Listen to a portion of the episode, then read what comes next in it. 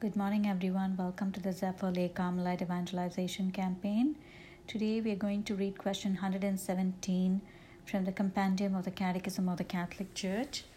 Who is responsible for the death of Jesus? The passion and death of Jesus cannot be imputed indiscriminately either to all the Jews who were living at that time or to their descendants. Every single sinner, that is, every human being, is really the cause and the instrument of the sufferings of the Redeemer, and the greater blame in this respect falls on those, above all, who are Christians and who the more often fall into sin or delight in their vices.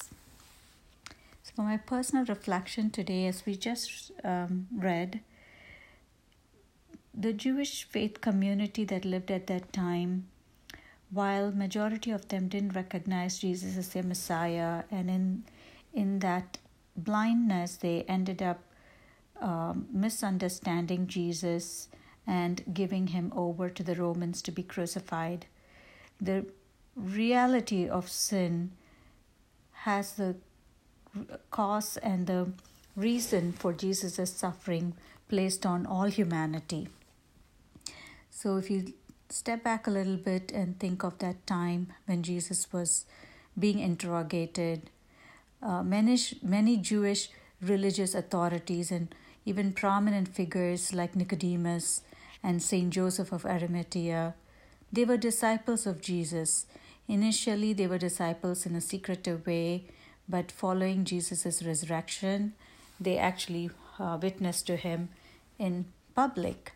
So, after his resurrection, we see that the first converts to Christianity were mostly of Jewish faith.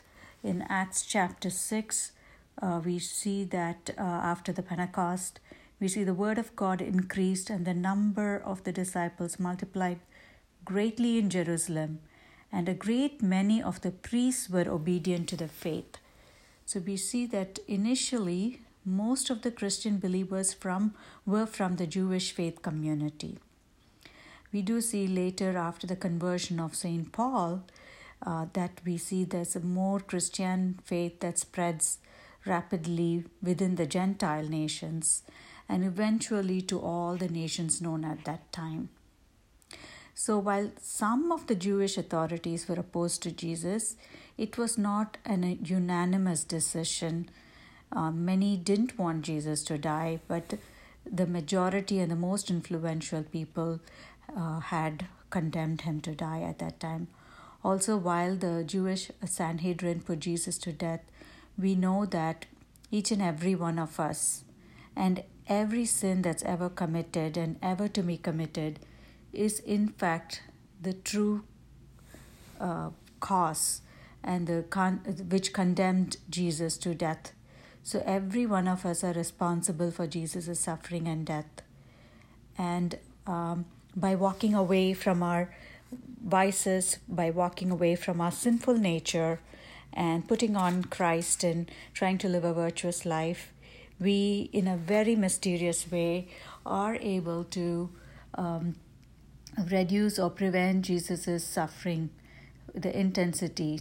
And similarly, like in prayer, we can transcend time and space, and in meditative reflection, we can be of consolation to Jesus as he is suffering on the cross, and um, we are able to do that. So, that's a great privilege that we have in faith, in prayer, in meditation, in contemplation, to be able to be with Jesus and accompany him as he is suffering for all of humanity, for all the sins of the humanity, and not just uh, the Jewish uh, Sanhedrin who condemned uh, Jesus to death at that point in time.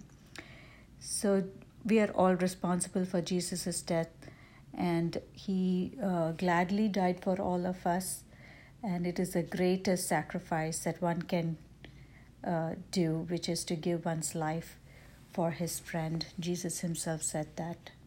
So, with that reflection, um, I would like to pray that we can all accompany Jesus on his journey to Golgotha and be part of his passion to our own, uniting our own sufferings with the sufferings of Jesus on the cross.